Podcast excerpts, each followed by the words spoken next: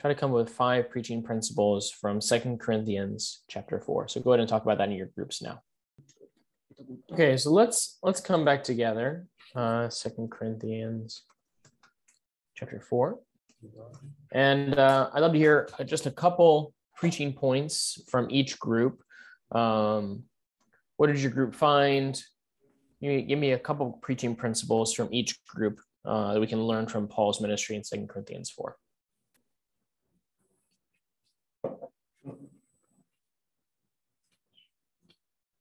So, uh, can we say uh, in verse 4, it says we need to uh, depend on uh, the Spirit of God. Sometimes when we prepare a sermon, we might depend on the, the way we uh, prepared, but because the God of this world blinded the people's heart, only the Holy Spirit can uh, reveal the truth. So we need to depend on the Spirit of God. Yeah, and, the God of this world is the devil, right? It's an, it's a a um a circumlocution or a uh, a euphemism. He's not he's not saying the word devil. He's he's hinting at that's what he's talking about. But yeah, that's exactly right. Satan blinding the hearts of unbelievers shows our need for the Holy Spirit to work. Good. what else? We talked about verse one mm-hmm. that we are only pastors because of God's mercy. We don't deserve this position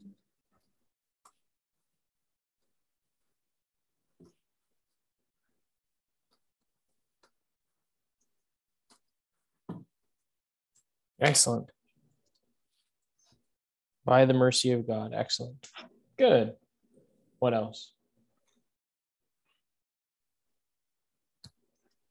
Preach time, at all time, even in affliction and suffering, expecting the weight glory that will be. The weight What was that about affliction and suffering? I heard a little bit of what you said, but you're you're a little quiet on the microphone. Preach at all time, even in the affliction and suffering, expecting the weight of glory that will be revealed. Verse 17.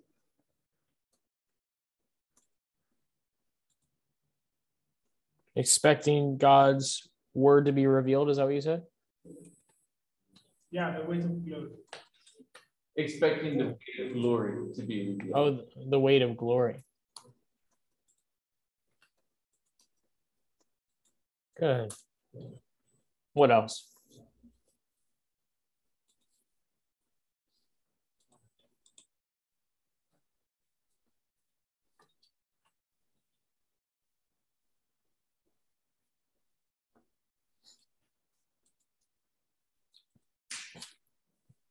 Don't lose heart in ministry because God made us uh, the ministry of the minister of a new covenant by his mercy. Verse one. Good. Good. Maybe one or two more. Did anyone say anything about verses five and six? We preach the truth. Jesus. We proclaim Christ as Lord, not ourselves. Yes. Like this is this is a point we have to we have to get down. And we looked at it last week also, right? But preaching is not about us.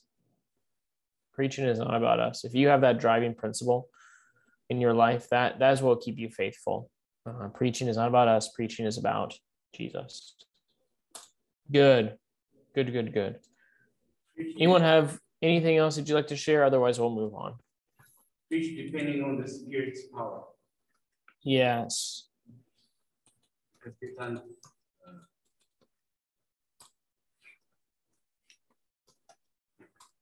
Like this is a, what we're doing is a supernatural activity. There's nothing, there's nothing natural about it. Sure, it's our words coming out, it's people's minds and hearts responding, but in all of that, Satan is working to blind people's eyes. The Spirit must open their eyes. There's, there's, this is a supernatural ministry, supernatural activity that we're doing. Good. Any other ideas? Otherwise, we'll move on. I think one more. Just to add on what you said. We'll do Brian's and then AB's, and then we'll be good. What was that, Brian? Yeah, I was looking at verse 8 to 10. Mm-hmm. I think one principle I get is in a lifetime of faithful ministry, we should expect um, should expect hardship, uh, but that hardship will not like um, totally crush us or God will sustain us in that hardship. Good.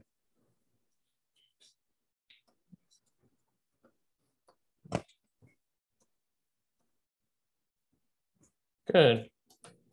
And Avi, what was yours? Um, mine was that just to echo what you said, it's a supernatural thing.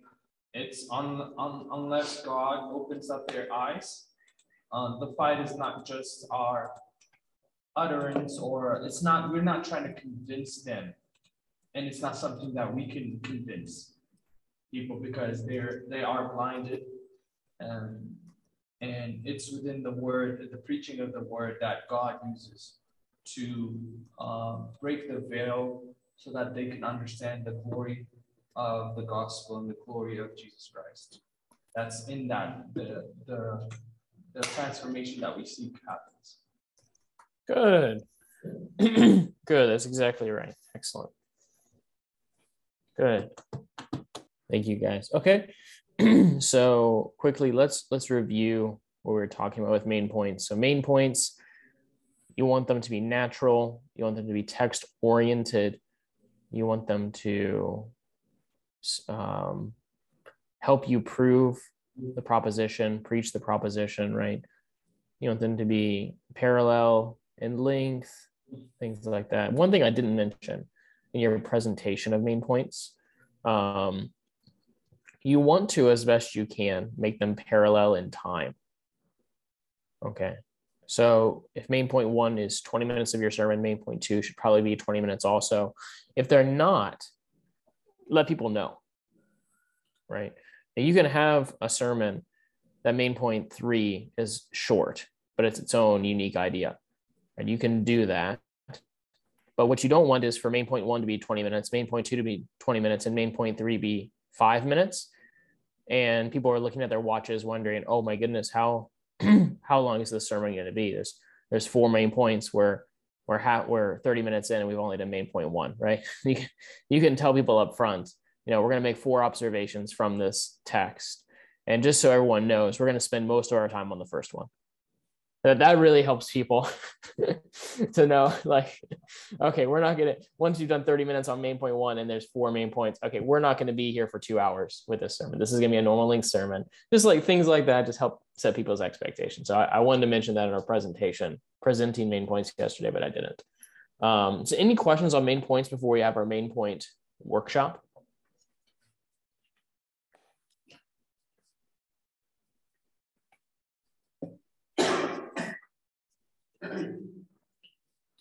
So Josh, yeah, I was wondering, when can you say like we have too many main points? Is there like a recommended number? Yeah, good question. So, so most most Western um, oratory skills um, recommend somewhere between three and four. Now, of course, that's that's that's Western. That's not African. It's not Asian. Um, that's based upon Plato, Aristotle, just the, the philosophers that have given the um, kind of the um, the grounds for our rhetoric.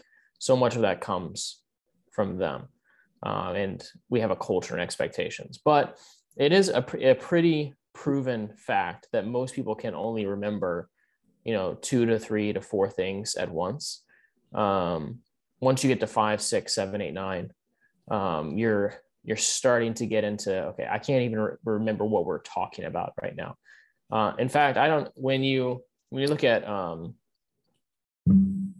josh i was wondering mm-hmm. when we did the exegetical outline yesterday mm-hmm. a lot of us did like three headings or three boxes it it kind of seems like the starting point is there for our main points would that be a valid yeah yeah, you're you're exactly right. Especially if you're if you're not doing a thematic main point structure, but you're doing um, more of a traditional text flow main point structure.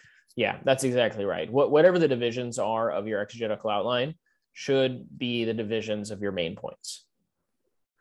In, unless you're approaching it from a thematic perspective or a narratival perspective or one of those other alternatives that we talk about, or like a, a theological concept perspective, all of those would give you different ways of approaching it for sure. But yeah, that's exactly right. The divisions of the text should be the divisions of the sermon.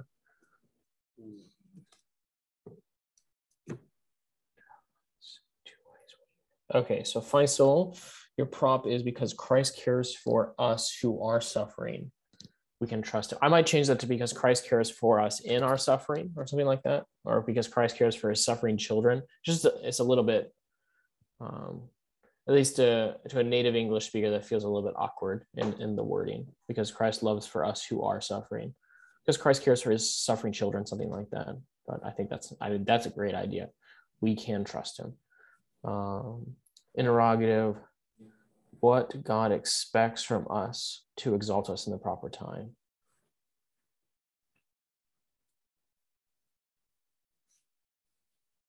That's the okay. That's inductive, deductive. Humble yourself.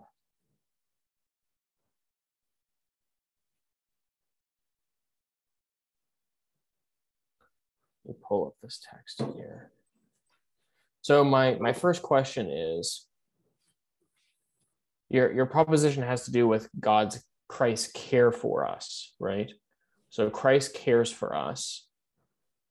That but that doesn't that doesn't lead me to ask the question, what does God expect from us to exalt us at the proper time?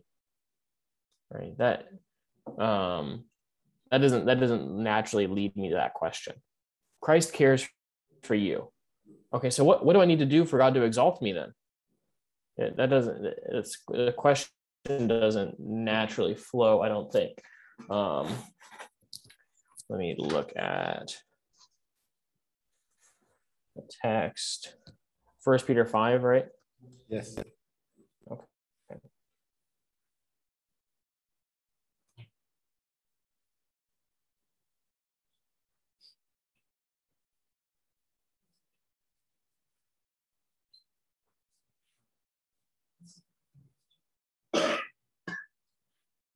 Yeah, so if you're if you're going for the care of Christ, which I think you are, which I think I think is good from this text. So the care of Christ causes us to cast our anxieties on him, and the care of Christ will solve all of our suffering for eternity, right? I I might ask the question, so because Christ cares for those who are suffering, we can trust him. I think I think you could ask either one, what does trusting Christ look like? What does trusting Christ look like? Trusting Christ looks like humbling ourselves and casting all our cares on, casting our anxieties on Him.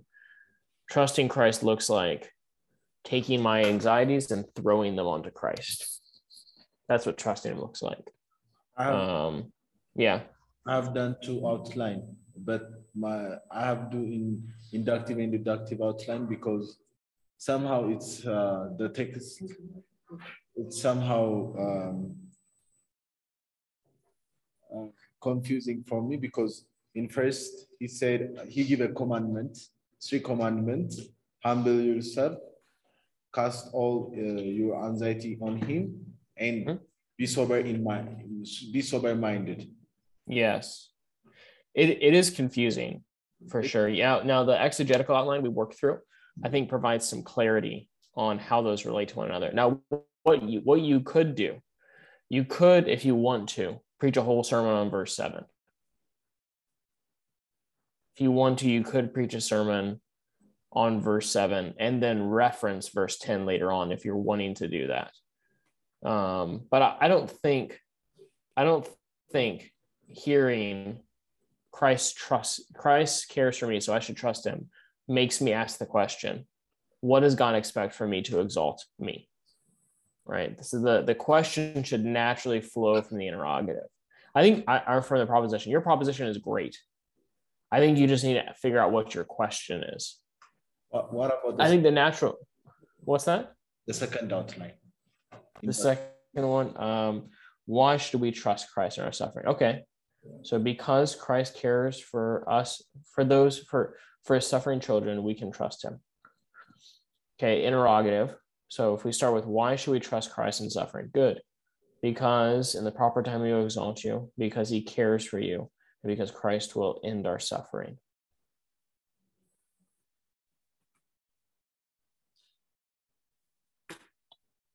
That's much closer. That's much closer. I think. Now, the problem is this is, it looks like main point two is your proposition, right? Your proposition is he cares for us. So then if your second main point is he cares for us, then you've already said your proposition. So if you find a different way to word that, like something like, why should we trust Christ in suffering? Number one, because he because he can take our burdens. I don't. Hmm. The phrase "he cares for us," of course, comes early in your text, but so I get why you're bringing it up that early. But do you see how main point two is a restatement of your proposition? Does that make sense? What I what I said there? Yeah. But yes, you answer your you answer the question in main point two instead of waiting till the end. Hmm. I think I think I think I think this is the question you should be asking.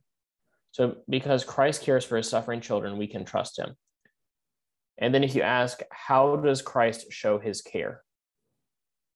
Or what does trusting Christ look like?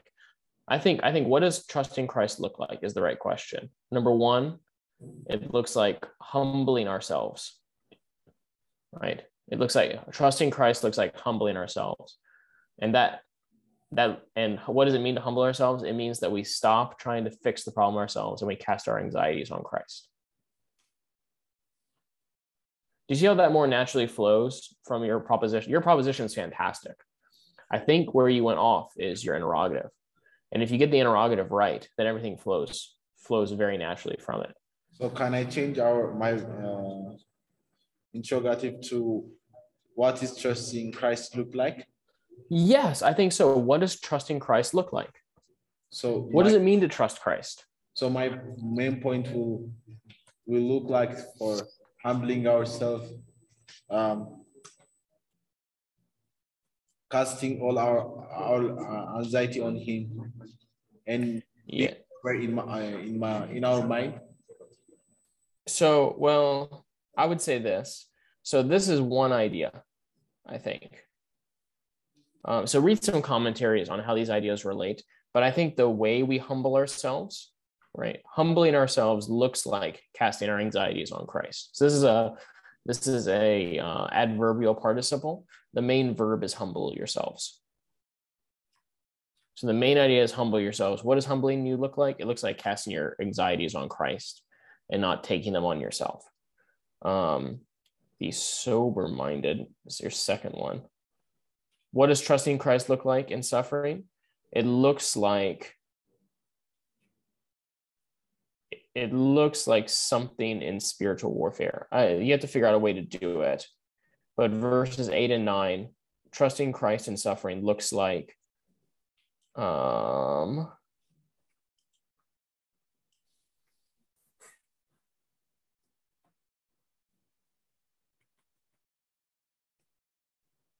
I'm not exactly sure how to word verses eight and nine. Um, looks like resisting temptations towards discouragement. Looks like resisting temptations towards feeling alone. Right. So the the the problem he's addressing is is the the problem he's addressing here is answered with knowing that the same kind of sufferings are being experienced by your brotherhood throughout the world right so that that's where you go with your second point and your third point is what does look what does trusting christ look like in suffering it looks like knowing that he will end all suffering forever i think that's how you do it and you can you can look back at it but um, that's i would do something like that let's see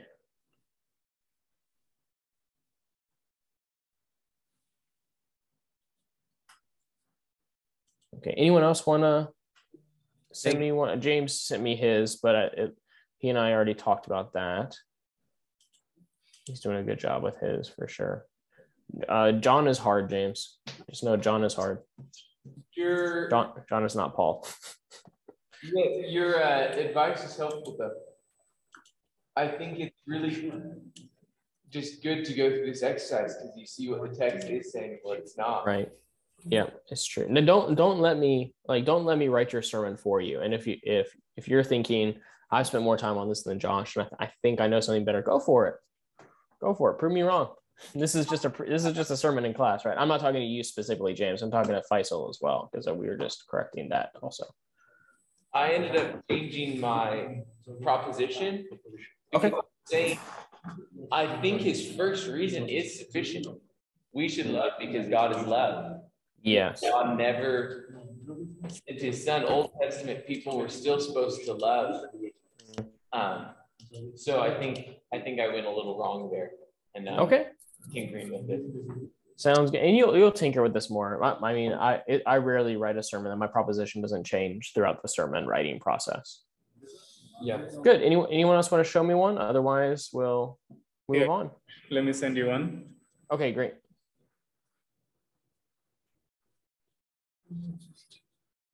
Josh, can I ask you one question? Yeah. If I change, like, what does Christing, uh, trusting Christ look like? And my Mhm. point, humbling yourself, being sober-minded, and knowing what Christ will do in the next heaven and earth. If we do that, do you think our uh, my proposition will work? Yes, I do. Because because the proposition works because your interrogative naturally flows from it. I don't think I would make the second main point be sober minded. Um, I, I that's it's, it's hard for me to know what um, I don't know what sober minded means. When I think of sober, I think not being drunk, right? So is he telling me to not be drunk? I mean, I know what being sober minded is. Um, it, it has to do with being single focused, single minded, not being distracted, right?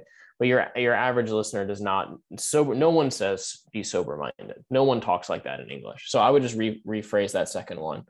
Um, yeah, I think, and maybe maybe rephrase your first one also, because if your first one is just humble yourself, well, uh, the text is more clear than that. It's humble yourself, and what that looks like is throwing your anxieties on Christ.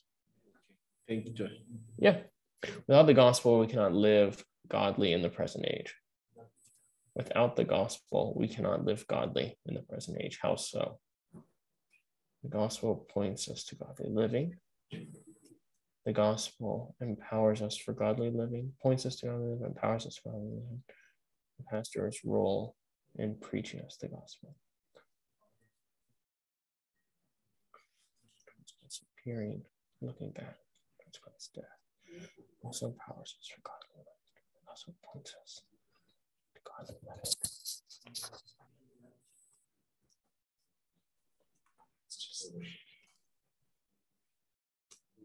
Is it Titus 3? Or no, Titus 2? Let's do 11.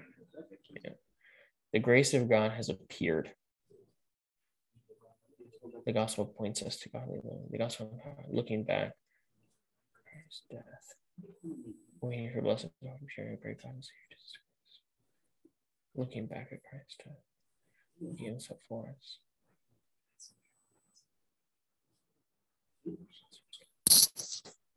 I, I might I might reword the proposition to something like the gospel empowers godly living, or the only proper motivation for godly living is the gospel.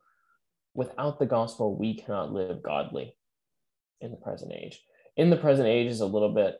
I mean, I get I know you get that from the text, but it's a little bit wordy. Like no, and no one talks like that. um, you want it to be something people like. It feels we want to feel conversational. So without the gospel, we cannot live godly lives. yeah, I think the gospel only the gospel can empower godly living, something like that. But I mean, you've got you've got the main idea of the text. Um, only the gospel can empower godly living. How so? How yeah, how so is fine. Where do we see that? Where do we see it in the text? Right? You make a claim. Where do we see it? That's good. That's more informal, but I think it's it's good. The gospel points us to godly living. Yes, it does. Gospel empowers us for godly living. Waiting.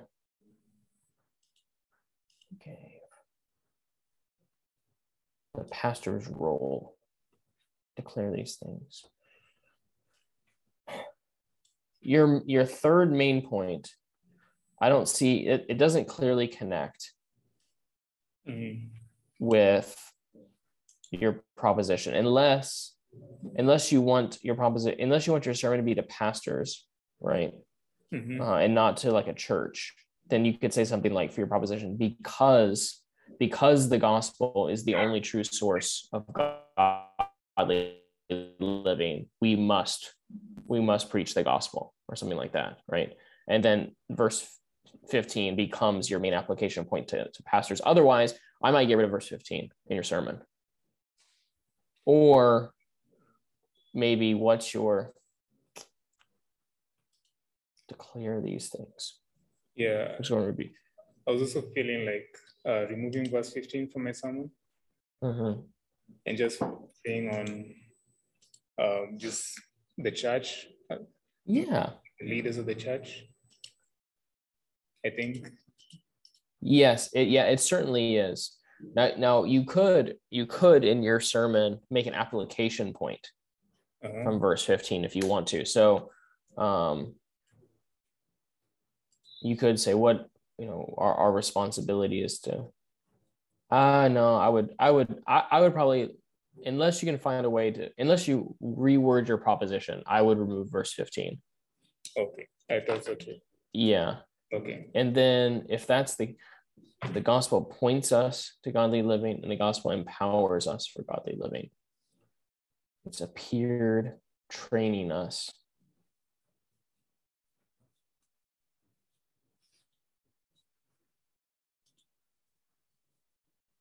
Okay, to redeem us from all lawlessness.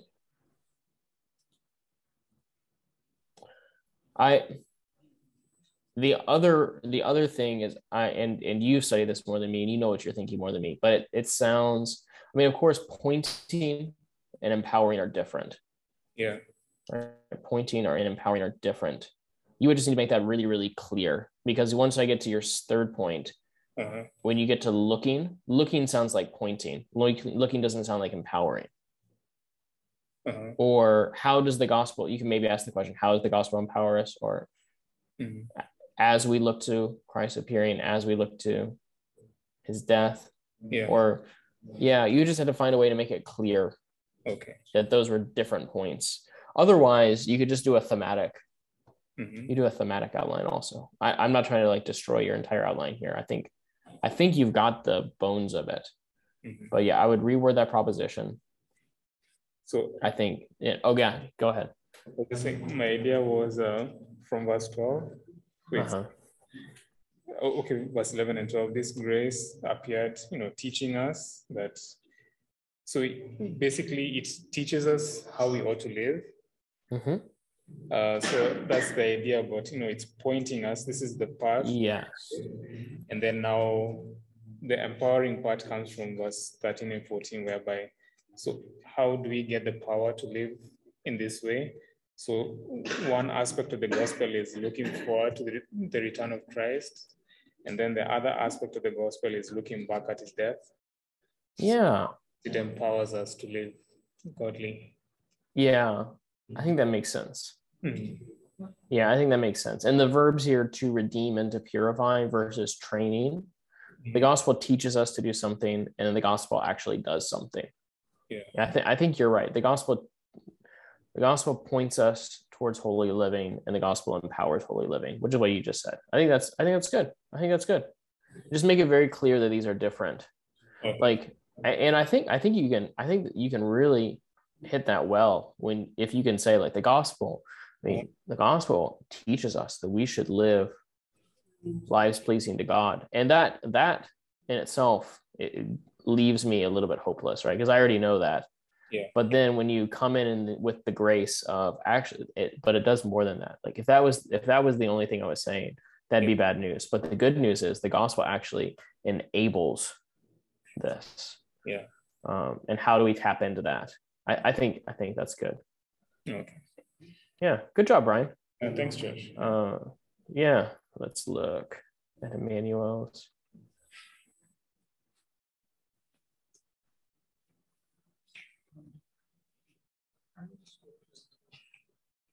yep so this is your exegetical outline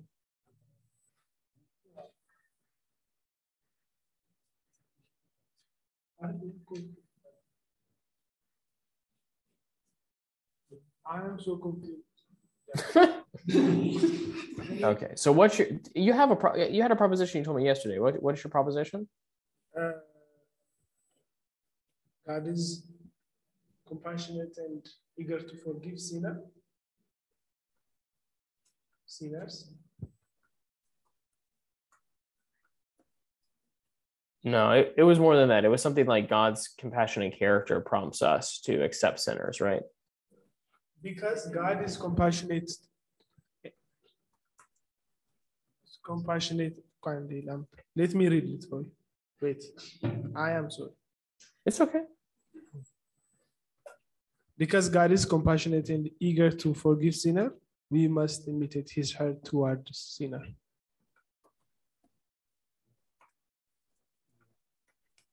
I mean, that's a great prop, Emmanuel. That's really good. Um, because God is compassionate, eager to forgive sinners, we must imitate his heart towards sinners. Um, I can choose uh, uh, the way how my outline. Yeah, I get what you're doing with your. I mean, this is asking a textual question. This is not asking a homiletical question. So the the interrogative needs to ask a question that the proposition answers. So if the proposition is because God is compassionate, eager to forgive sinners, we must we must imitate His heart towards sinners. Um, so then the I mean, there's a few different questions you could ask from that. That would be good. One would be how? Um, how is God? How how do we see God's compassion? Um, Uh, how do we see God's compassion towards sinners in this text? That, that could even be a main point one if you wanted to, too. Um, how do we see God's compassion towards sinners? Main point two, how do we imitate his heart?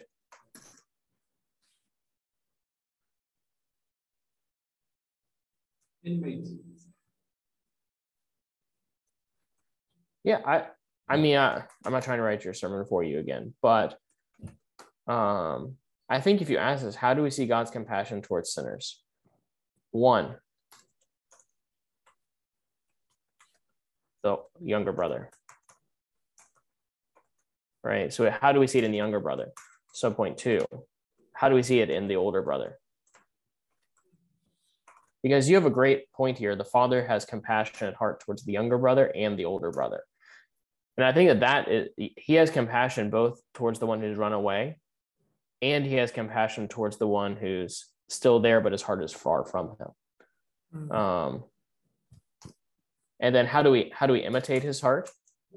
You do like sub point one, the, like the negative example of the older brother. Sub point two, the positive example. The father right? So then you could draw you know draw principles from the older brother. What does the older brother do? The older brother judges the older brother is self-righteous. Uh, you, you could you could come up with you know like he he thinks that he's he's he, he thinks that he doesn't need the father's grace. He thinks or um he he judges he judges the father because the father the father just spends all of his grace on the son. Something like that. I, i'm not i'm not there's more than one way to do it. This is just off the top of my head. But but where you have i mean your prop is out out of this world and your two observations like this is the heart of your sermon. Yeah. is the father has a compassionate heart and unconditional love both towards the younger brother and towards the older brother. And that's what you want to point out. And your prompt makes me ask the question how do i do it? How do i imitate his heart? It, it makes me ask the question where do i see his heart? Right hmm. what is his heart? Help me understand his heart. Okay now that i understand his heart how do i do it? Does that make sense? Yeah. now you can do it a different way and you can think through this more. That's just my initial thought based on your prop Thank you. Sir, helpful. Good. Think keep thinking through it though. Right. I'm not trying to write it for you. Um, so here I can even send, send this to you.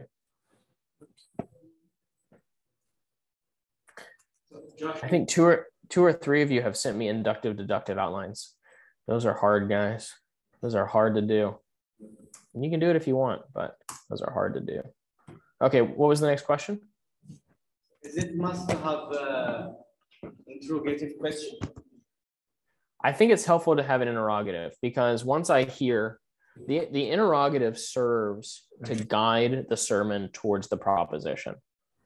Now, it depends on what kind of outline you want to have. So I think your outline was something like the king needed, the king presented, the king worshiped, or something like that. And, and you could even do it like this. You know, I forget what, what's your proposition again, Yusuf? I'll send you the the homiletic. I you can ask a question like what's like I you could do this after your second main point. Okay, because Christ is the victorious King, we must worship Him. I would I would say we must worship Him and not so must worship Him. Um, let's see. Christ is the victorious King, so so we're oh so worship Him, because Christ is the victorious King we must we must worship him um, why do we worship the king the king needed the king presented the king worshiped um I, this is how I would do. I, I would do it like this. You, you might even you might even be able to break your first main two points up into two sub points. So then your first you you could say, uh, no. I think why do we worship the king? So your your main points don't answer. The, the might I'm a little confused how your prop and your interrogative work together, right? Um, I was because you even have uh-huh. Go ahead. hesitating not uh, to use uh, interrogative. Yeah, I I might because Christ is the victorious King. He deserves our highest praise, something like that. I mean, that's what you're saying, right? Um, if you did it, if you did it inductively, okay. So if you did it inductively, you could do it like this. Um, interrogative is why must we worship Christ? Or what is what's the proper motivation for worshiping Christ? Or I, I, almost feel like let me think because I'm trying to craft this. Main point one, king needed. Main point two, the king presented. Main point three, the king worship. You could even do interrogative here and say like Why we must what or like what what should be our response? Something like that right? So like almost like the first two points set up. Um, you could even do a prop prop one um, jesus Christ is King. So interrogative question is uh, it's like a transitional statement. Yes, it's a transitional statement. It's it's it's designed to transition from your prop to your sermon. But in in this, if you did it like this, I'm just saying this is one way you could do it. Because so first you're establishing Jesus as king, then you're establishing what's the only proper response to Jesus as king.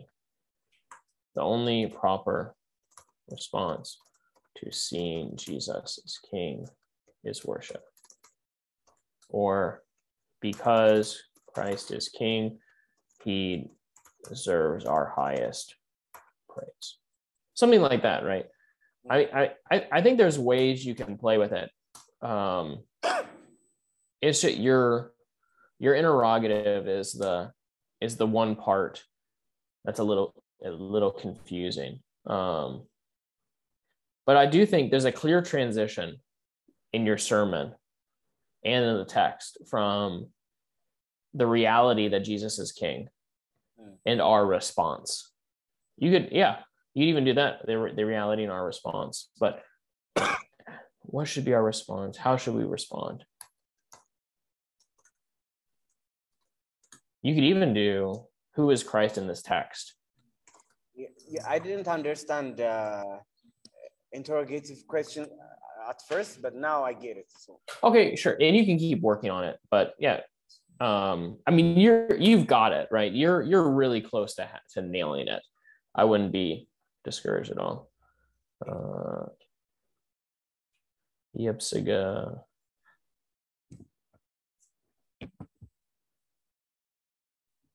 Okay. What's your okay? Your text is First Peter four.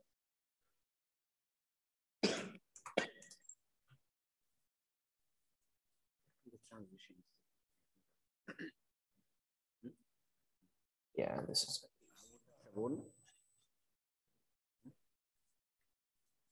because God is faithful, let us rejoice amid suffering. Um, why should we rejoice in suffering?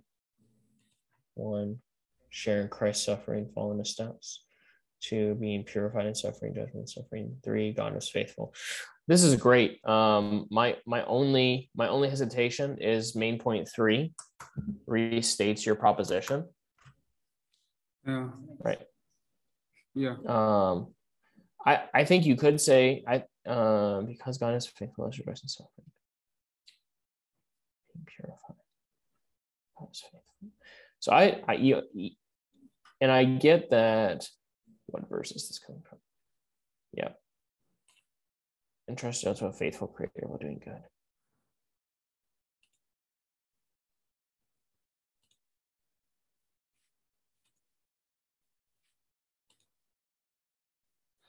Yeah, I'm not sure. So if your point, if the point of your sermon is going to be the faithfulness of God, then you'll have to rethink your first two main points. If the main point of your sermon is rejoicing in suffering, you know, we we must Christians must rejoice in suffering.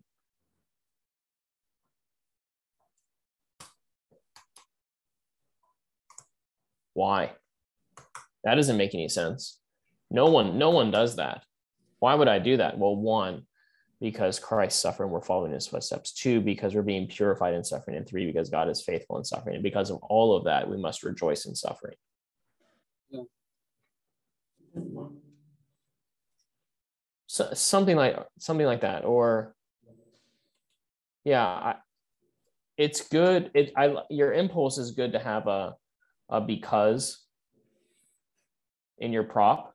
You don't have to. If you do have a because, I would I you could either do that, like rejoice in suffering, or you could rework your because. Um, but yeah, I mean, you're almost there. You really are. Just figure out how to not make main point three the same as your proposition. Yeah. Yeah. But you're almost there, my friend. Well done. So we're transitioning now to the body of this sermon. About how to outline sermon. When now we're learning how to to not do what our friend Ignatius just did and and uh, either have an idea that could be drawn to the text, but then it's not, right? So you can you can have main points that are from the text, and you can have propositions that are from the text, and then your explanation is nowhere close to the text, uh, or have um, applications that have nothing to do with what you're talking about, or illustrations that have nothing to do with what you're talking about. I mean, I've heard I've heard plenty of sermons in my time that have illustrations that have I've heard I've heard that many times. What, what Ignatius said. I got to be honest, that has nothing to do with what we're talking about today. Um, so what what we're doing is we're we're moving into now the body of the sermon and filling out the body of the sermon and uh, the the body of the sermon is going to have three three parts to it it's going to have three parts once you once you have your outline once you have your interrogative your your proposition you're going to be doing three things in your sermon okay you're going to be explaining or explanation illustration, and application. Explanation, illustration, and application. Okay. And uh, what I this is what I do when I write my sermons. Actually, let me just pull up. Let me find a sermon I've preached recently. Um, is an example of this.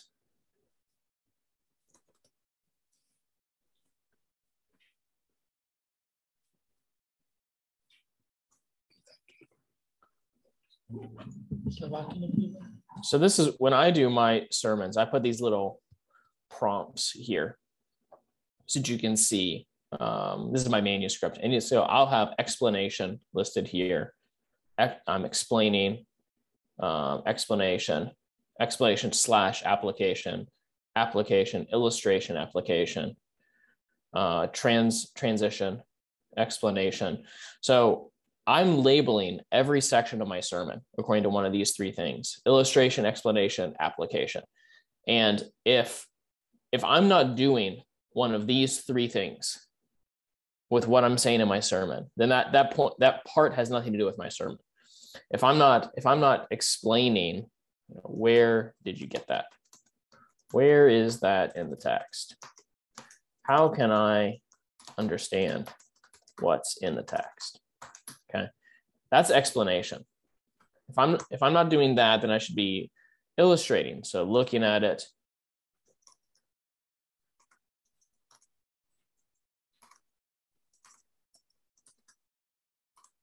Looking at it from another angle.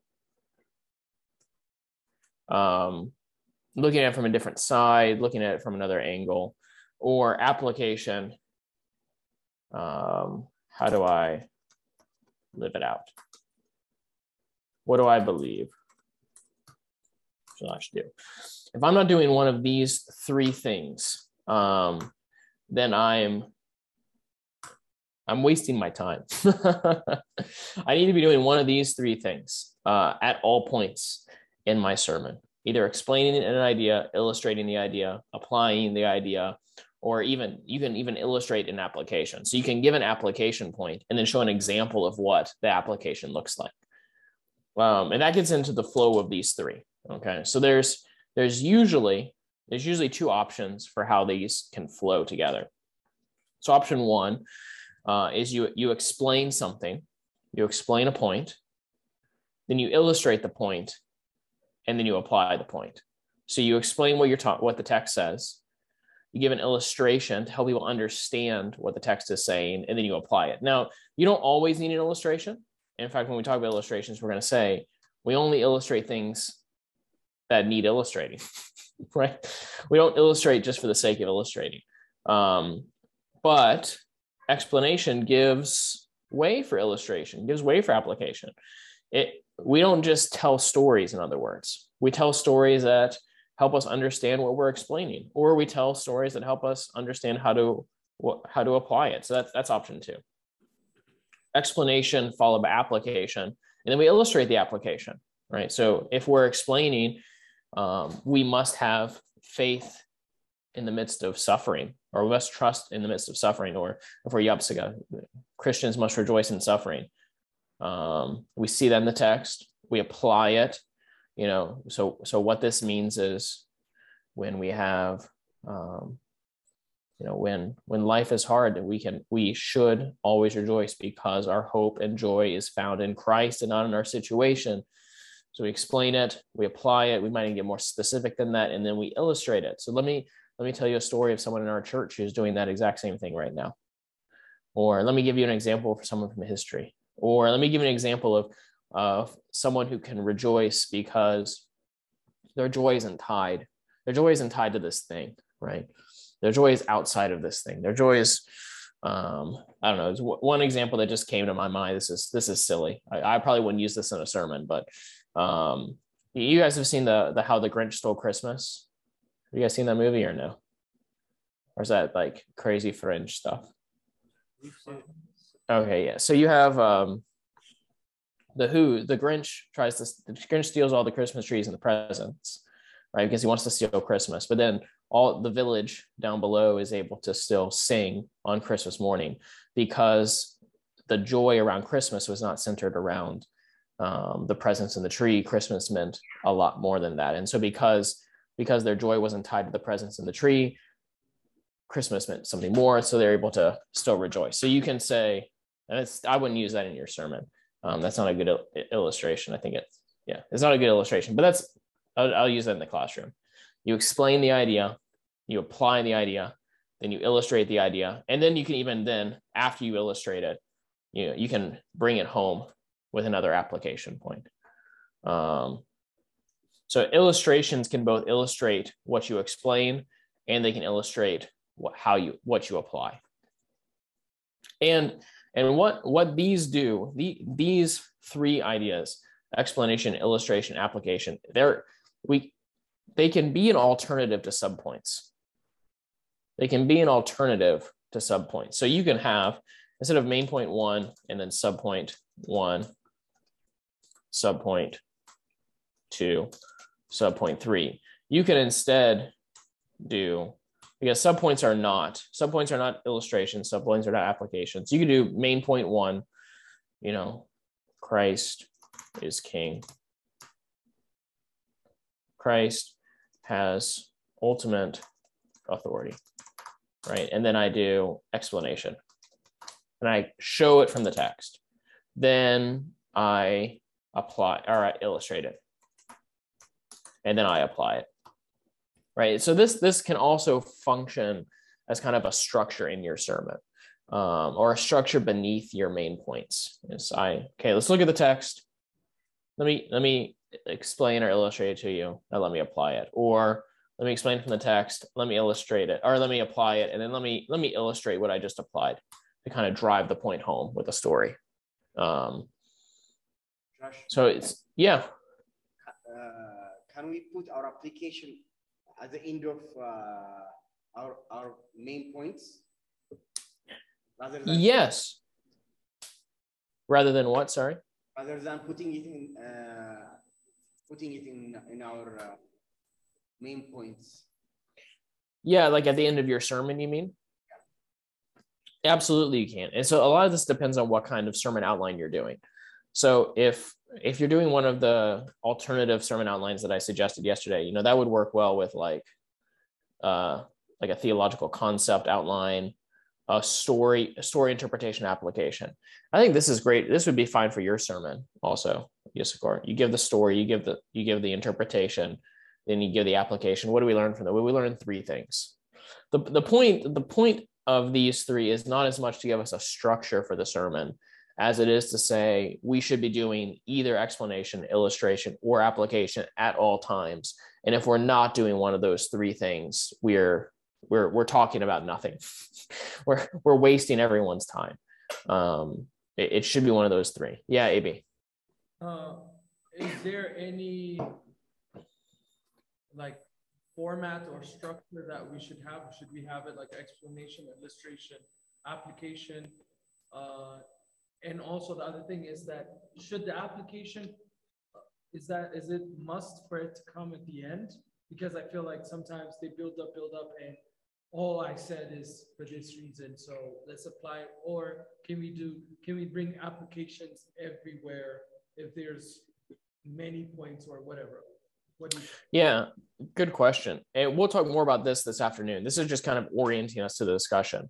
But the, the point of all of these, the point, the, the purpose of explanation, illustration, application, this is what it is. The point is to serve the pastoral needs of the church as defined in the proposition. It's to serve the pastoral needs of the church as defined in the proposition. So again, we could explain endless details about the text. We could illustrate, we could get up there and tell tons of stories that illustrate those endless details, and we could apply every single word of the text. But what we're doing is we're trying to serve the pastoral need of the church as defined in the proposition. So I don't explain things.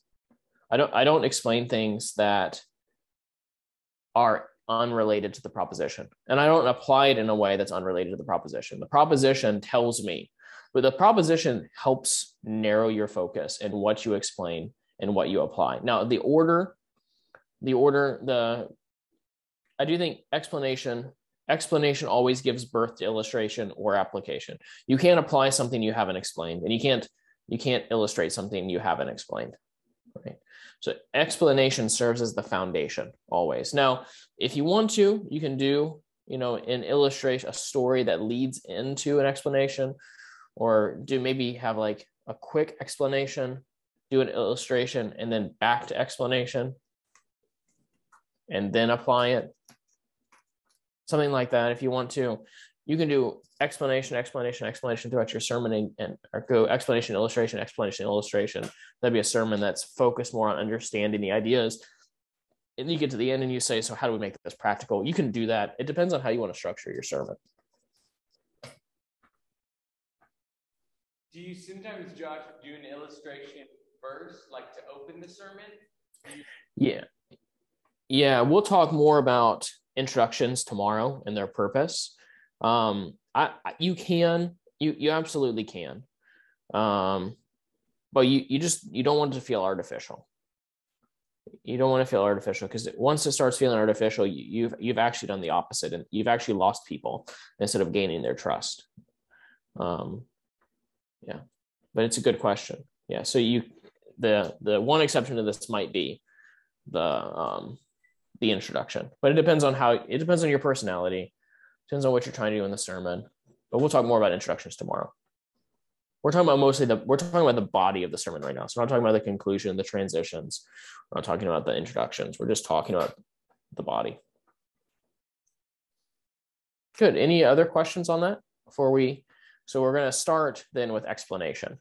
Josh, Unless there's a yeah. Uh, so uh, if we're following you to do the you know, the, the sermon. Mm-hmm. So do you think we have enough time to write the content? So if you're going to manuscript your sermon by the end uh, for when you preach this, um, then you're going to need to do more work than what we do in class. But I think that what we do in class is going to make the manuscript writing very, very simple. You're going to have an incredibly detailed outline by the end of the class. But if you want to go with a manuscript, then you're going to have to do some more work. But I think I think you're going to get to the end of this and you're going to say, "Oh, I mean, my manuscript basically writes itself at this point." I think it's for us manuscript is mandatory because uh, English is our second language. If it's in Amharic, then we won't do uh, manuscript. Yeah, and uh, I think where manuscripts help, even if you don't preach from a manuscript, manuscripts can help when you write the sermon because all that writing is is thinking on a page, right?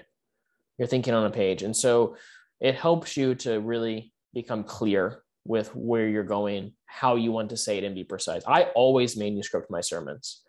Now, that doesn't mean I don't stray from my manuscript at times or I don't summarize the ideas that are in my manuscript, but I always go up with a full manuscript whenever I preach. And the purpose of that is um, I've I've worked hard to word things in a very specific way. Uh, I've I've crafted each sentence individually, and I, I, want to stay as close to that as possible because because it, the task we're doing requires precision. But yeah, you if you want to if you want to manuscript it, um, you will have to do a little bit more work. But I think we're going to the tools we're going to be doing today. You'll you'll be in, in pretty good shape to quickly manuscript the rest of it. Okay, so unless there are any more questions, we'll get into explanation. I was going to ask Josh, do you have a uh-huh. general word count you shoot for? So this is, yeah, this is different for every person. Every person speaks at a different pace. I tend to speak faster than most people. Okay. You're the average person, I'm talking about manuscripts, the average person speaks at 110 words per minute. So if you speak at 110 words per minute, 110 times 45, you should be looking at about 5,000 words for your manuscript. Now, the most recent sermon I preached, I preached this one. This was 5,431 words. And I preached this in 40 minutes. That was a slower one. So if I do 5,431, and I put my text in there and everything, I put everything except for my prayer, um, divided by 40. So I spoke at 135 words a minute. So I, I speak a lot faster than most people. But I think if you try to do around 5,000 words for manuscript, you should be good. Yeah, and that doesn't even include times I strayed from my manuscript and like like there were what I like because I'm a good because I'm a good continuationist. Um, I'm as I'm preparing to go up, I'm praying and I'm I'm actually making notes in my manuscript before I go up of uh, impressions the Lord is giving me on maybe something to emphasize, something to say, things like that. As I'm as I'm getting ready to go, because I'm expecting the sermon, the Spirit to be speaking to me uh, in that. That that's part of the preparatory moment. Is as I'm seeing how the sermon, the Spirit is leading the songs. If there's a prophetic word, um, conversations beforehand, things like that. Okay, explanation. So, do we need to explain the text? Should we explain the text? Yes. In short, I have some text here to defend that, but Jesus, Jesus explained the text, right? Luke 4, Luke 24, Jesus explained the text. Ezra explained the text. Now, the interesting thing about the Ezra explaining the law is that uh, he explained it and applied it for that audience, even though it wasn't originally written for that audience, right? Which which I think gives us credence to do the same. Even though even though we're not the original audience, the text is still for us as well. So the purpose, the purpose of explanation. The purpose, as we set up here, is to serve the pastoral needs of the church as identified in the proposition. What that means is the pro the it is limited and it is focused. Explanation is limited and focused. It is not about any and every detail of the text. It is only about the details of this text that help me prove the proposition. I don't explain every word in the text, even. I don't explain every phrase in the text, even. I explain the parts of the text that help me develop the proposition and help me develop the main points. So, what that means is explanation isn't primarily teaching. Explanation does not primarily serve a teaching purpose. It serves primarily a pastoral purpose. Okay. Explanation doesn't primarily serve a teaching purpose. It primarily serves a pastoral purpose. So we don't explain so that people learn about systematic theology. Now they can, and they do, but we don't do it so that they do learn about systematic theology. We do it to serve the pastoral needs of the church as given and identified in the proposition. So, so we again, this, this is what we said earlier that ex, exegetical sermons are not running commentaries. So, you're, if you're explaining something in the text that is completely unrelated to your proposition, you people might learn from it, but people, it, it's not advancing your sermon. It's not advancing your sermon. So uh, here's an here's an example that only Mikey's going to get because Mikey's the only one who cares about Lord of the Rings and has watched Lord of the Rings. Oh, I think James. James, have you seen Lord of the Rings or no? Oh yeah, one of my favorites. Okay, good. So there's there's a there's a scene in the commentary of Lord of the Rings where um Peter Jackson is asked why he took out the Tom Bombadil scene in the movie. So if you don't know Lord of the Rings, there's after Frodo sets out on the journey to take the ring and throw it into Mount Doom to destroy the ring, right? That sets it up. The whole story is going to be about getting that ring and, and killing it. We got to kill the ring, right? That's the whole story. And there's a scene in the book where they go and visit this guy called Tom Bombadil, and it's seemingly completely random. Tom Bombadil never shows up again. We, we don't even know who he is, where he comes from. He's kind of like a Melchizedek in that way. Like he just shows up and then leaves. Uh, and uh, Peter Jackson did not put that in the Lord of the Rings movies, even though it was in the book. And someone asked him, why didn't you put it in the movie? And he said, because the movie is about taking the ring to Mordor. The movie is about destroying the ring. And anything in the movie that does not lead towards the destruction of the ring, I edited out. I took it out. Okay. Let that be your in your mind. That's in my mind as I write sermons. Um, we don't, there's nothing in my sermon that does not get the ring to Mordor. If, if the journey is just throwing the ring into Mount Doom, destroying the ring, I, I take everything out that doesn't do that. If the sermon is about the proposition, it's about journeying from one place to another, I don't stop to look at, I don't stop to sightsee. I don't take the long way around. I don't take unnecessary routes. I go as quickly as I can to the proposition. Anything that doesn't do that, even if it's explanation, even if it's an interesting thing in the text, I don't say it because it's a distraction. So, so what this means is our, our explanation, uh, our explanation serves one, it serves the it serves the, the pastoral needs of the church as defined by the proposition. We could say it like that. That's number one. And and number two, and this is secondarily, it clearly roots our arguments in the text. It clearly roots our arguments in the text. So it it protects us from talking about things that aren't in the text. So James, so your your text that you're preaching on, um, I I've I heard a guy preach a sermon on that text, and I remember as I heard that sermon thinking, what is this guy talking about? Like I don't even understand a word this guy is saying. And as I think back on that sermon now, right? And I think back on it now, I think the problem was not that, that he didn't talk about what was in the text, but he never did explanation he read the text and then immediately started applying it and illustrating it but he never explained it. So if we go to First john 4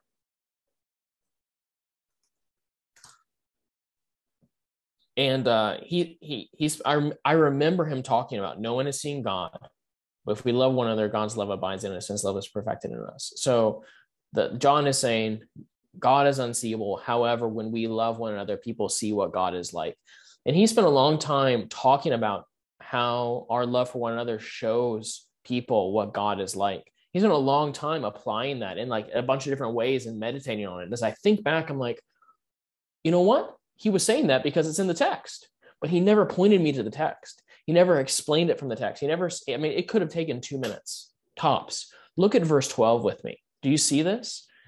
And because of that, I was I was lost. I was completely lost. It felt random it felt like it wasn't from the text, even though it was. He had meditated on the text for a very long time.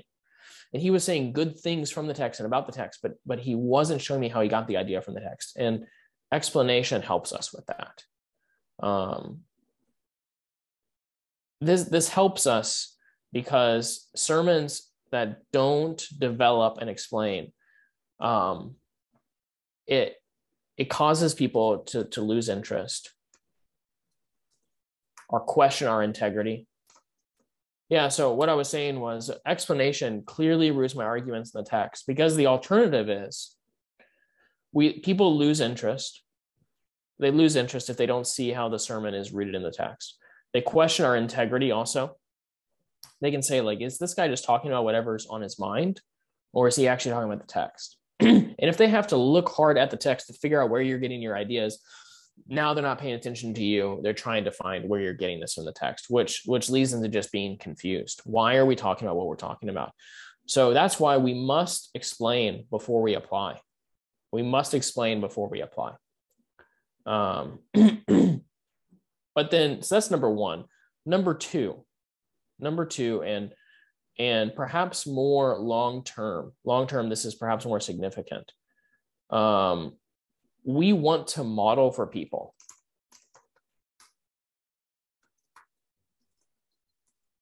How to read the Bible. We want to show people how to read their Bibles.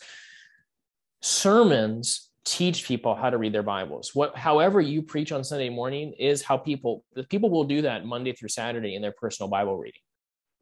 And if you teach them how to read the text, understand what it's saying, and then apply it, then that's what they're going to be doing in their personal Bible reading as well. Um, three, and this is related to number one. explanation lays the groundwork for application. It lays the groundwork for application. The purpose of explanation is application. Okay. Explanation is not an ends in and of itself. And this is a problem. This is a problem that young seminary students fall into is they think that they're explaining the text for the sake of explaining the text. But that's not what a sermon is. A sermon is not a lecture. A sermon is not a teaching time. A sermon is not um, systematic theology. A sermon is not biblical theology. A sermon is not a running commentary on the text. A sermon is serving the pastoral needs of the church with the text. So, so explanation is not an ends in itself. Explanation lays the groundwork for application. So what that what that means is we don't explain what we don't apply. If we don't explain what we don't apply, if we're not going to apply an idea, then we shouldn't be explaining it. Now, now you what you can do is this. It, it could be that there's one, two, three, four, five different ideas. And then once I explain all of those ideas, now I can apply them to a single point. I'm not saying that each explanation point should have one application point, but I am saying if we're explaining something and that explanation doesn't accomplish the, the applicational purposes of the sermon, then we're not explaining for the right reasons. We're explaining just because this is a cool tidbit, right? This is a fun fact. We're not giving people fun facts. We're not giving them, uh, we're not, we're not just trying to satisfy theological intrigue. What we're trying to do is show people Christ and apply the gospel to people's lives in the sermon.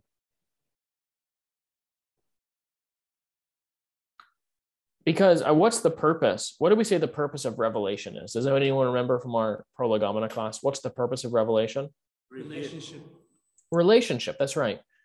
Which means our explanation, our, our, if that's our theological conviction, then our explanation um, gives birth to application. Our explanation shows us how to enter into relationship with God, how to maintain that relationship with God, how to live in light of the relationship with God. And we model that in our preaching, that explanation gives birth to application. So, and this is this is the flip side of this is we don't we don't explain we don't apply, and we don't apply what we haven't explained. There's a there's a tight connection between explanation and application. They have to go together. Do those do those three purposes make sense? Any questions on that?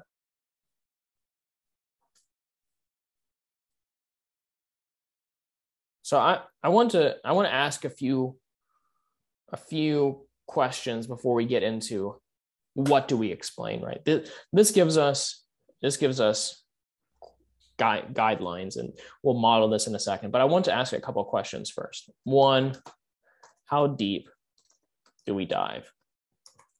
How deep do we dive in our explanation? So I um I had a a pastor once who who explained that this was his model. Um, this was his model of how deep he goes in the sermon because we can always dive deep into the text, right? We can always dive deeper he liked to think of it as like um, the Bible as being like four shelves. Okay, four sh- four shelves, or you have one shelf with four um, racks on it or four railings on it. And the first shelf is the easiest to get to. The second shelf, you have to reach a little bit higher up to get to it. The third shelf is much harder to get to. And the fourth shelf is very, very difficult to grasp, right? So, so what he said was uh, on on Sunday he preached three sermons a week: Sunday morning, Sunday night, Wednesday night. and he said on on Sunday morning he goes with shelf one. He it's just very easy, very simple stuff. Sunday night he goes to shelf two, so it's a little bit deeper, a little bit harder to explain. And then Wednesday night he has shelf three, which is much more complicated. And then he never does shelf four. He never gets to shelf four, which is the, the deep things, the hard to understand things. How does that strike you? What do you think of that?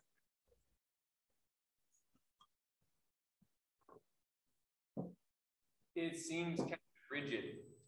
Like it is a little rigid, yeah. I think his heart makes sense, but it seems a little more like, is there a truth that's a shelf three that feel like is worth spending 10 minutes It's really going to meet the pastoral needs of our church, I'd be willing to go there, but I'd weigh the costs. Mm-hmm. Good. Any other ideas about that example?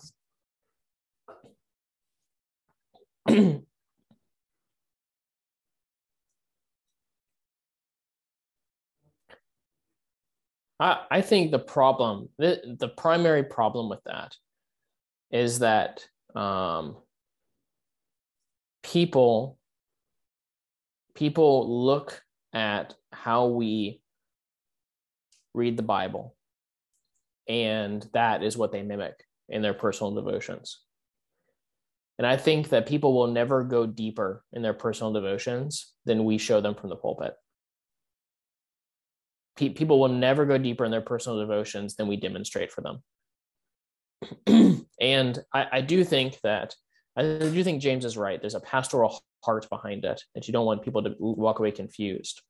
But I think that I think that the problem there, the problem that he's addressing is served when we ask that is, is answered when we ask this question. Does what I'm explaining serve the pastoral needs of the church? Because because if it is, if it does, then I should go as deep as needed into the text to serve the pastoral needs of the church.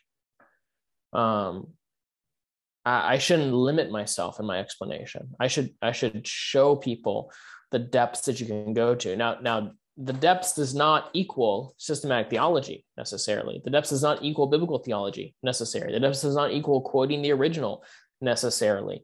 But what it does mean is we model we model for people. I, th- I think how deep do we dive? as deep as as deep as necessary and for and for the purpose of one so as deep as necessary for the purpose of one accomplishing the pastoral needs the pastoral purpose of the sermon and two modeling for people how to read their bible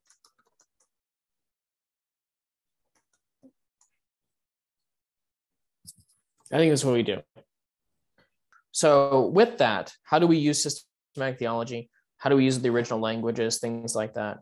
I, I think, I think a lot of times we can reach conclusions without showing people how we got there. We can nuance things quickly without explaining all the the reasons why we're nuancing it like that. We're, we're giving people the fruit of our our own personal study, and not everything we've studied do we mention from the sermon or from the pulpit. And this and this is clear. If you if you get these three principles here then you're not going to be mentioning ex- unnecessary details. You can dive deeply for the purpose of serving the pastoral needs of the church. That's why we do it. Number number two cross references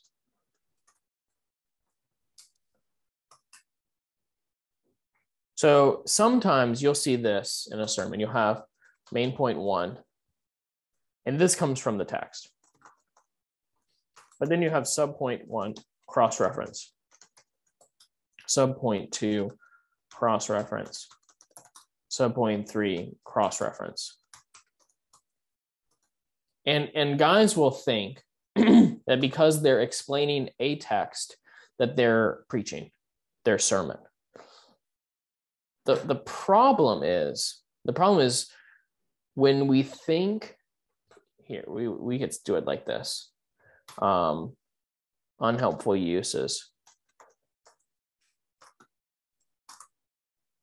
When we think that using cross references is the same as explaining the text we're using them wrong. Using cross references is not the same as explaining the text. Using cross references is bringing another text in. Now they can be used to explain the text and that'd be a helpful use.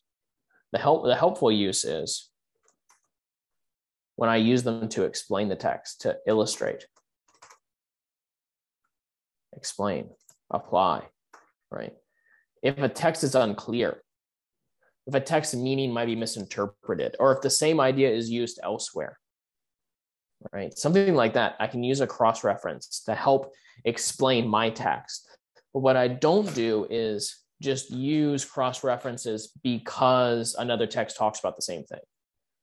Because what I end up doing is explaining those other texts, or I end up um, unhelpful would be explaining other texts, becoming distracted. Um, or, or when my cross references lead me to deal with my text only on a surface level because I'm spending so much time quoting other texts, or because I feel like I need to legitimize my interpretation with cross references. I don't need to do that. I can simply say what the text says and preach my text without needing to do systematic theology and biblical theology. And so many times referencing these other texts referencing other themes or showing how the theme is developed elsewhere. It becomes so complicated that I don't even explain the theme itself well when when all I have to do is simply look at the text and explain what's there on the page in my particular text. So any questions on that? Yeah, Avi. Then where when would you uh, a cross reference and like yep. uh, so if i want to illustrate explain or apply if a cross reference serves to illustrate what i'm saying to explain what i'm saying or apply what i'm saying if a cross reference sheds light on my text right? I don't do cross references for the sake of doing them. I do them for the sake of explaining or illustrating or applying. Now i love cross references for illustrations and we'll get to that um, what about, in our next section. But go ahead. What about augmenting um, the text? For example, like if the text briefly speaks about something, but we see elsewhere with the same author, or even just uh, from the same book that it's been explained, say, would, would that be would that be helpful?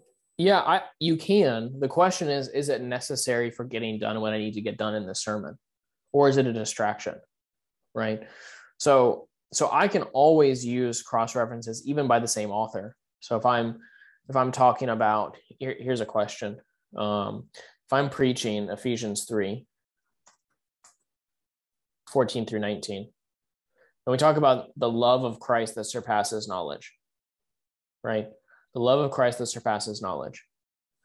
Now, when you think of Christ's love in Ephesians, you immediately think of Ephesians 5, how Christ loved the church and gave himself up for her. I think that that's a helpful cross reference because this text is does not explicitly name the gospel. So you can ask the question, how what's the what when we're talking about the love of Christ, where do we see that most fully? Well, do you remember Ephesians chapter 5? Christ loved the church and gave himself up for the church that he might sanctify her and cleanse her and wash her. And then I can even use that to um to further build my argument for the love of Christ, right? So he gave himself up for the church to sanctify her and cleanse her and wash her. What that means is he loved us before we knew him, before we loved him. And I'm the reason I'm using that cross reference is to show that Christ's love is bigger than we can comprehend. I'm using that cross reference to, uh, to explain my text. But I think I think what would be an illegitimate use, um, love love elsewhere, would be uh, in love, he predestined us for adoption. I mean, may, maybe, or or maybe a, a better one is Ephesians five one. Be imitators of God. Here, the imitators of God as beloved children. Sure, love is used in both those texts. We are beloved children. But first of all, this is talking about God's love. It's not talking about Christ's love. I mean, verse 2 certainly is, right? But verse 1 is not. So if I just cross reference that, it would just be kind of for the, the word love is used in both texts. So let me just talk about let me just talk about love elsewhere in Ephesians. Now, you could even cross reference verse number 2, but I would argue it's not as good a cross reference as chapter 5. You could say Christ loved us and gave himself up for us, sure, but a better cross reference would be Christ loved the church and gave, gave himself up for her for the purpose of washing her. Oh, you know, it's just, it, it explains more of what I'm saying. So the cross reference should always serve the explanatory purposes of the sermon, I think, or illustration purposes of the sermon, or applicational purpose of the sermon. Yeah, good question. Lastly, theology. I think you'll get to my question when you get to illustration, probably. Okay, sounds good um, theology. So theological points. Um, so there are times in your sermon that you will need to explain theological concepts that are mentioned in your text, but aren't explicit in your um, that they're not explicitly explained in your text, right? Um, so an example of that here, chapter five, verse two, the fragrant offering and sacrifice to God. I, I think a legitimate, depending on what your proposition is, if your proposition has to do with Christ's death in our place or propitiation or something like that, you can explain what a fragrant offering and sacrifice is and go to biblical theology or systematic theology to explain that. But the, the key concept, again, only in that it serves the pastoral needs of the church as expressed in the prop. So again, all of our explanation is always looking back to the proposition. It, I don't explain something that I don't plan to that doesn't that doesn't help me get the ring to Mordor. I don't explain something that doesn't help me um, explain the proposition. And two, I don't explain something I don't plan on applying later. Does that make sense as conceptual things before we get into how we explain?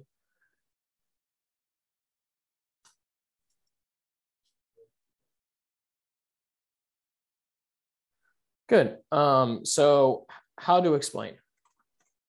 Oh, do you have a question, Brian? I was just switching it on. Okay, great. That sounds, man, whatever Caleb did with that today, it sounds great. So how, how do we explain? There's three three points in explanation that I think if you follow these three steps, um, you're you're going people aren't going to be lost. People are going to understand what you're what you're saying. So one, we state we state the main point or the subpoint. We state the main and of the subpoint, the point we're trying to make, the proposition, right?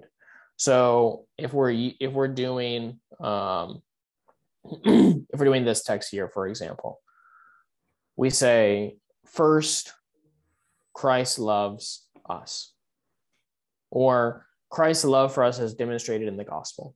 That's number one. Christ's love for us is demonstrated in the gospel. So we say it, right? Then number two, and we I get this from Bryan Chapell. This is this is his three. Second, we place it. We point the text. So we say, here we would say, Christ love is expressed for us in the gospel. And then with number two, we say, look with me at verse two. Right? So I'm stating my point. I'm going to make this point. Christ's love for us expressed in the gospel. Look with me at verse 2. And then lastly, we prove. We prove it. So we prove the point we're making in the development of the text. So I could do it like this. Main point number one Christ's love is expressed for us in the gospel. Look with me down in your Bibles at verse 2. Walk in love as Christ loved, and I can even read it in a way that points it out. Christ loved us and gave himself up for us. Do you see that? Christ loved us. And then I develop that point. I, I explain it. And that's this is where the heart of my explanation comes, is in this proving point or the, the explaining part. But I think if we don't do these first two, we don't we're not we're not properly tying our explanation to the text. It leaves people again with with these with these problems that we talked about here. They lose interest, they question our integrity, they get confused. We don't model for people how to read the Bible. So state, place, prove. And, and once you do this a few times, it just becomes very natural. And you might even do this naturally because you've heard a lot of good preaching also. Any questions on that? Look with me in your Bibles at Matthew 4.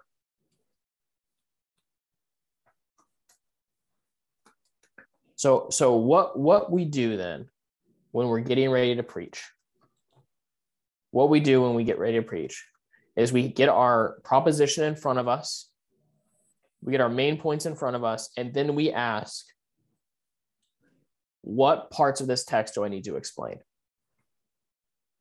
What parts of this text do I need to explain to accomplish my purposes for the text? Right. So I read the text and I I say, okay, this is this is probably something I should explain. This is probably something I don't need to explain. So for instance, if, if this is our proposition, because Jesus Christ endured temptation, he is the only sure refuge in our temptations. Okay, that's my prop. That's what I'm going to prove in the sermon. Because Jesus Christ endured temptation, he is the only sure refuge in our temptation. And then I get to Matthew chapter 4 and I see immediately, okay, the first thing I see is Jesus being led by the Spirit to be tempted by the devil. Okay, so do I do I need to in my sermon talk about the Spirit's leading? I don't think so. I don't think I need to talk about the leading of the Spirit. Now, that's in the text, but because of my proposition,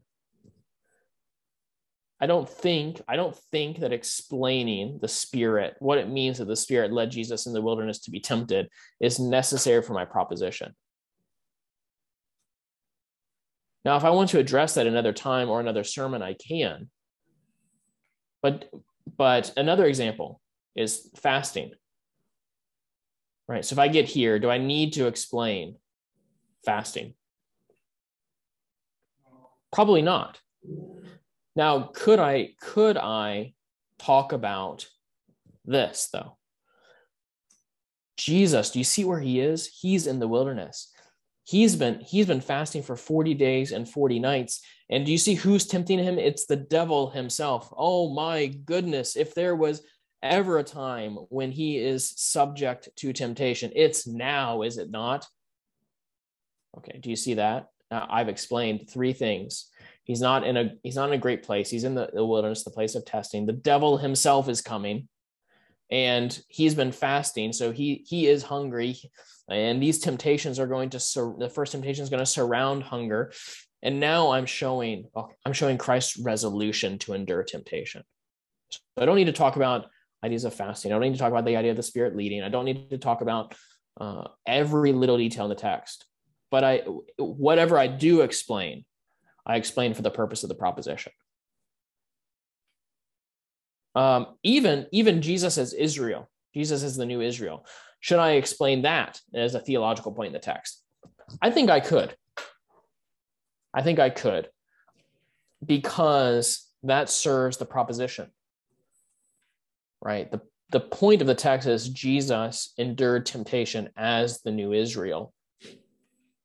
And so I can I can explain the 40 days and 40 nights in that light. I can explain the wilderness in that light. I can explain the testing in that light.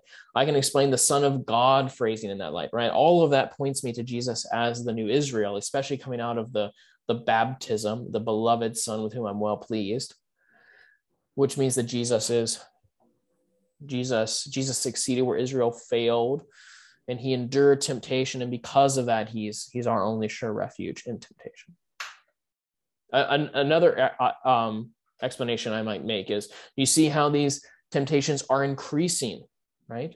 The, the, there's an increasing intensity in the temptations. It starts with um, it starts with him being tempted in the wilderness, and then he's tempted on top of the temple, and then he's tempted on top of the mountain, and he's offered the entire world, right?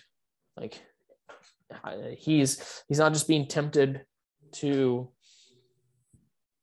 have a, a quick lustful thought while he's in uh, a boat in the middle of the Sea of Galilee, enjoying enjoying the sunny day, right? No, it, it, he's being tempted, especially to not have to go to the cross to receive. This is what he gets for going to the cross, right? He gets all the nations because that's where Matthew ends on top of a mountain. He gets all the nations the temptation is you don't need to go with God's plan. You can go with Satan's plan and you can still get all the world, Jesus. Do you want all the world? Well, here's an easy way to get it. But Jesus said no. Jesus refused. And if that's true, if Jesus refused, then, then he is the only sure refuge in our temptation.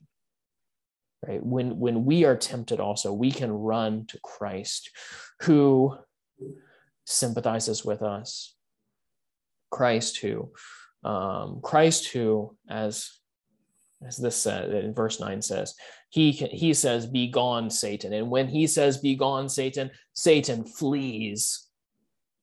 And if that's true, he's the only sure refuge in our temptation because because he he has the power to make Satan run, to make Satan flee, because Satan obeys when Jesus says run. And so if that's true, he's the only sure refuge in our temptations. You see, there's a lot of things I could explain in the text. I could even explain you know, the temple, the holy city, the what what's the pinnacle of the temple.